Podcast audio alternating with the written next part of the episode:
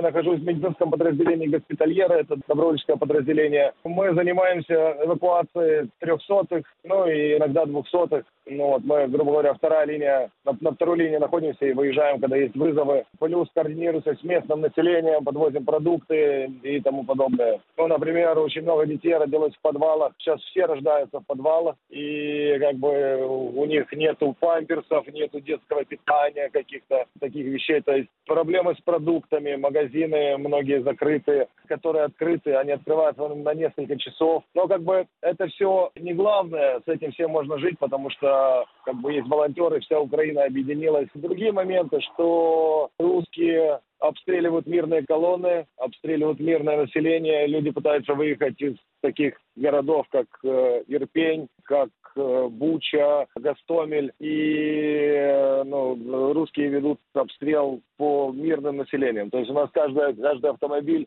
с мирными с детьми имеет подписи, знаете, наклейки такие на автомобилях, что внутри находятся дети. Но как бы для русских это не имеет никакого значения. Плюс, ну, поскольку у меня есть боевой опыт в 14-15 годах, но вот я пообщался с побратимами, ну, мы такого в 14-15 не видели. То есть, если то время для нас грады это были установки реактивные, да, град, это были, как бы, ну, наверное, максимальное, по чем мы находились. Как бы кто-то там был и больше, но тем не менее. То сейчас, знаете, падает с неба бомба размером с «Жигули», с автомобиль. И тут не то, что броник и каска, не поможет. Тут это просто успокоение для мамы, понимаете? Ну, ну, настолько все серьезно, все очень серьезно. Невозможно, даже трупы невозможно забрать. То есть в некоторых местах тут у каждого, каждый уже потерял каких-то друзей, родственников. Кто-то пытается выехать из уже оккупированной территории. Кто-то сидит в подвалах без света уже и без еды, и к ним невозможно проехать.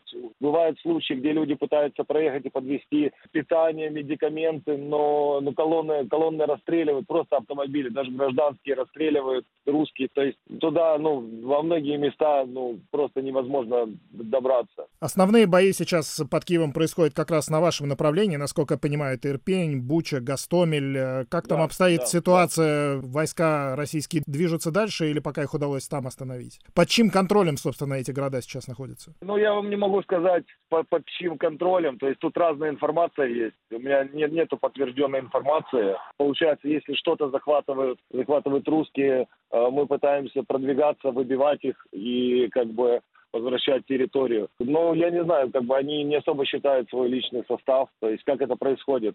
Происходит разведка боем, они заезжают, мы их валим. После этого прилетает пачка градов и каких-то бомб. Они снова заходят, снова продвигаются. И вот так вот происходит постоянно. И по чуть-чуть, по чуть-чуть они пытаются продвигаться. Вы занимаетесь подвозом помощи людям, но при этом у вас есть какое-то вооружение? Вы готовы, если что, в бою, так сказать, тет-а-тет с врагом дать ему отпор? А, ну, смотрите, уже у многих есть оружие, у многих есть свое собственное оружие, кому-то его выдали, то есть кто-то купил сам, кто-то находится в территориальной обороне, которую вооружили. Но поймите тоже, Тут нужно понимать и оценивать ситуацию. Как бы со стрелковым оружием против, например, авиабомб мы ничего не можем сделать, понимаете? То есть, не, у нас есть ПВО, у нас есть другие, как бы, другие средства защиты, но это все, все у военных. Короче, я вам скажу так, что все очень серьезно. Как бы и мы рекомендуем всем, э, мы созваниваемся со всеми городами, где еще как-то более-менее спокойно, мы созваниваемся и всем рекомендуем окапываться и копать как можно глубже. Кто еще вот, вот это не понял, то есть окопы в полный рост и заливать их бетоном, усиливать, потому что, ну, потому что другого варианта нету.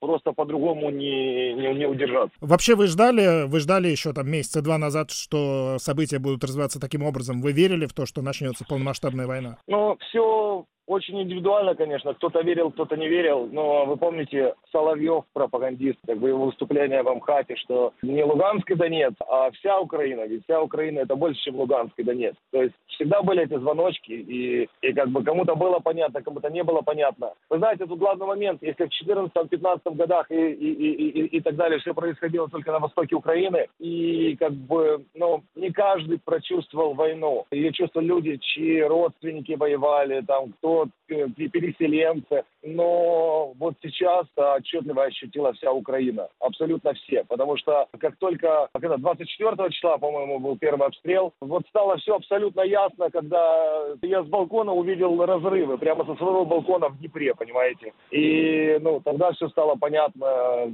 что, как бы, они настроены очень серьезно. Ну и плюс, знаете, постепенно эти инсайды, которые при приходили, типа, как Ушилин выкладывал информацию, что, помните, да, там, на два, на три дня раньше это было записано по метаданным видео, потом э, у Шойгу часы стояли, короче. Ну, в общем, операция «Бросок мангуста», знаете, когда они приз начали признавать просто ЛНР и ДНР, то ну, мне было очевидно, что как бы не может бросок мангуста называться операция по признанию ЛНР, ДНР, знаете. И кому-то было понятно. Вот тем, кто в 14-15 годах имел военный опыт, тому было абсолютно все понятно, и те в первую очередь сразу вывезли свои семьи на Западную Украину или дальше, и все вернулись либо в свои города, либо в города, где как бы нужна, нужна помощь и участие людей с опытом. Какие чувства вы вообще сейчас испытываете? У вас осталось место для таких чувств, как страх? Или по отношению к россиянам осталось ли место для каких-то чувств, кроме ненависти? Знаете ли вы, как в России люди видят эту войну и что им о ней не рассказывают? Ну, вы знаете, какие чувства? Как бы э, есть абсолютное понимание, что это война за выживание, что идет война на уничтожение, поскольку э, неважно, это больница, это военная база или это жилой дом, это для русских не имеет никакого значения. Я понимаю, что в России есть люди, которые, я видел, они выходят на митинги, они пытаются как-то протестовать, но система в России настолько уже жесткая, что ну, она уже так не работает. Ну, оно просто так не работает. И так не будет никакого результата. Знаете, как, как в Беларуси люди выходили и тапочки снимали, чтобы стоять на скамейке. Оно так не работает. Если у власти находится имперский тиран, у которого имперские амбиции и задача, задача просто захватить нашу территорию, уничтожить всех, наказать нас за наше самоопределение. А, ну, какие могут быть чувства? То есть конкретно, знаете, какой-то русский парень, который выходит на, против, против войны, не, не, ничего не сделал. Вот. А вот те, кто те, кто приезжает как бы в нашу страну с оружием, вот это как бы проблема. Вот это, э, я не знаю, ну вот они говорят, вы все видели там видео с военнопленными, да, мы поехали на учение, мы там еще что-то. На самом деле, если углуб... А, и так они говорят, ну, вас, меня назовут предателем Родины, да, как-то изменником Родины, если я не, не пойду. Вы знаете, я до войны я изучал много историю, я ездил на обучение в разные страны, в том числе обучался с историками в Аушвице. И интересный момент, знаете, что было немцами, которые отказывались работать в концентрационных лагерях или которые отказывались работать в Байнзат-группе? Их не расстреливали, многих просто даже не наказывали, их просто переводили в другое место. То есть мы имеем дело с глубокой пропагандой, которая точилась не день, не два. Вы все видели, люди в Европе, по всей Европе видели а, эту пропаганду с Russian Television, с других источников. То есть мы все видели, как это происходит. Просто никто не хотел это замечать. Не может такого быть, что оно точится, точится, но при этом ничего не происходит. Знаете, это все, ну, все, все происходит зачем-то. И э, формировалась эта почва, чтобы люди были такие, да, отлично, валим этим украинцам. То есть, понимаете, многие же действительно поддерживают в России войну. Многие реально считают, что это нормально. И я смотрел интервью матерей, чьи дети находятся в плену, и они поддерживают это. Но они говорят, нет, но он же защищал, защищает нашу Родину. Вы представляете, какой кошмар просто, какая каша у людей в голове, что они бомбят наше мирное население, защищая себя. Ну, то есть все очень плохо. Я очень надеюсь, что все-таки закроют воздушное пространство. Я понимаю, что это политически очень серьезный шаг. Я не знаю, случится ли это, но каждый день, каждый день у нас гибнут дети, гибнут мирные жители, и люди остаются без дома, люди эвакуируются куда-то на Западную Украину, огромные пробки. А вот вы бывали в Киеве, знаете, Киев сейчас не узнать. Как бы нет, тут как бы точечно происходили обстрелы в самом Киеве, но вот весь город, тут все, все в блокпостах, все очень серьезно настроены, все очень знаете, ну, блин, военное время. Бросок Мангуста, ну, да, по да. всеобщему мнению, уже как бы не удался, если это был план на Блицкрик, но в такой ситуации, под постоянными обстрелами, в окружении фактически, э, как вы думаете, сколько еще Киев сможет держаться? Ну, я не, знаете, я не буду ставить каких-то прогнозов. Сюда съехались огромное количество людей с разных точек Украины, потому что все-таки это не только стратегическое место, но и это символ. Мы понимаем, что их задача захватить Киев, вот, может быть, поставить свою власть или ну, как они делают в Херсоне, привозят каких-то людей, и они типа имитируют радость. А я не знаю. Понимаете, здесь вот все, кто сюда приехал, все тут будут стоять до конца, потому что дальше, ну, они пойдут дальше. Знаете, упадет Киев, а они пойдут дальше, упадет следующий город, они еще дальше пойдут. У нас нет другого выхода просто. Потому что ну, это война на уничтожение. То есть нас просто уничтожают. У нас нет, нет, нет альтернативы. Мы все окапываемся, копаем окопы в полный рост и бетонируемся, знаете, чтобы удерживать как можно дольше. Просто mm-hmm. как-то странно, знаете, они не считают своих людей. У нас, ну вот я же говорю, каждый потерял уже какого-то родственника, друга, приятеля, кто-то одного, кто-то пятерых и так далее. Ну, они не считают своими потерями, потому что им просто пофигу, знаете. Плевать на своих людей. У них есть задача. И все, и как бы...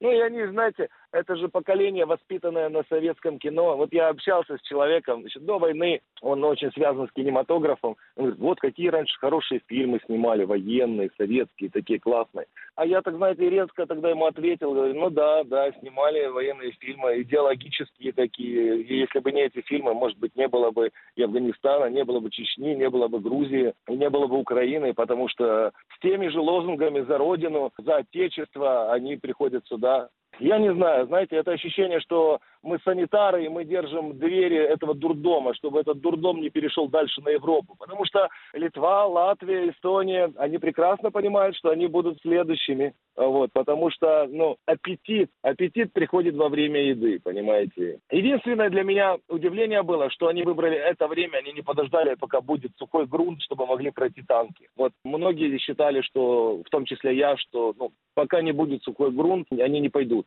Но вы видите, они идут тупо по дорогам. То есть они идут тупо по дорогам. Мы отрабатываем по ним с байрактаров, с артиллерии. Приходят новые. Отрабатывают по ним, еще приходят новые. То есть они какие-то какие бесконечные. Знаете, как советская армия, когда форсировала Днепр в 43 году, немецкие пулеметчики сходили с ума. Ну, вот они сходили с ума от этого количества убитых людей. Ну, я не знаю, вот от, у них очень много людей, наверное, и, может быть, им матерям плевать, их родителям, родственникам, плевать на них. Они, может, получают потом страховку, получают телевизор, покупают телевизор на эти деньги, пьют несколько дней, и потом, ну ладно, там от Коли остался телевизор, тоже неплохо. Я не знаю, что у этих людей в головах. Я не знаю, что в головах у этих пилотов, которые сбрасывают бомбы на мирное население. Они видят, что едут, что кипит жизнь в городе. Ты не из-за облаков работаешь. Это не, не Хиросима, знаете, не Нагасаки. Тут все пилоты видят, что жизнь кипит, ездит обычный транспорт, люди ходят по городу, понимаете? Но это их не останавливает. И как бы есть альтернатива всегда у пилота. Ты можешь не выполнять э, этот приказ, ты можешь бросить бомбу мимо, куда-то в поле, за это тебя не накажут, но они отрабатывают приказы, понимаете?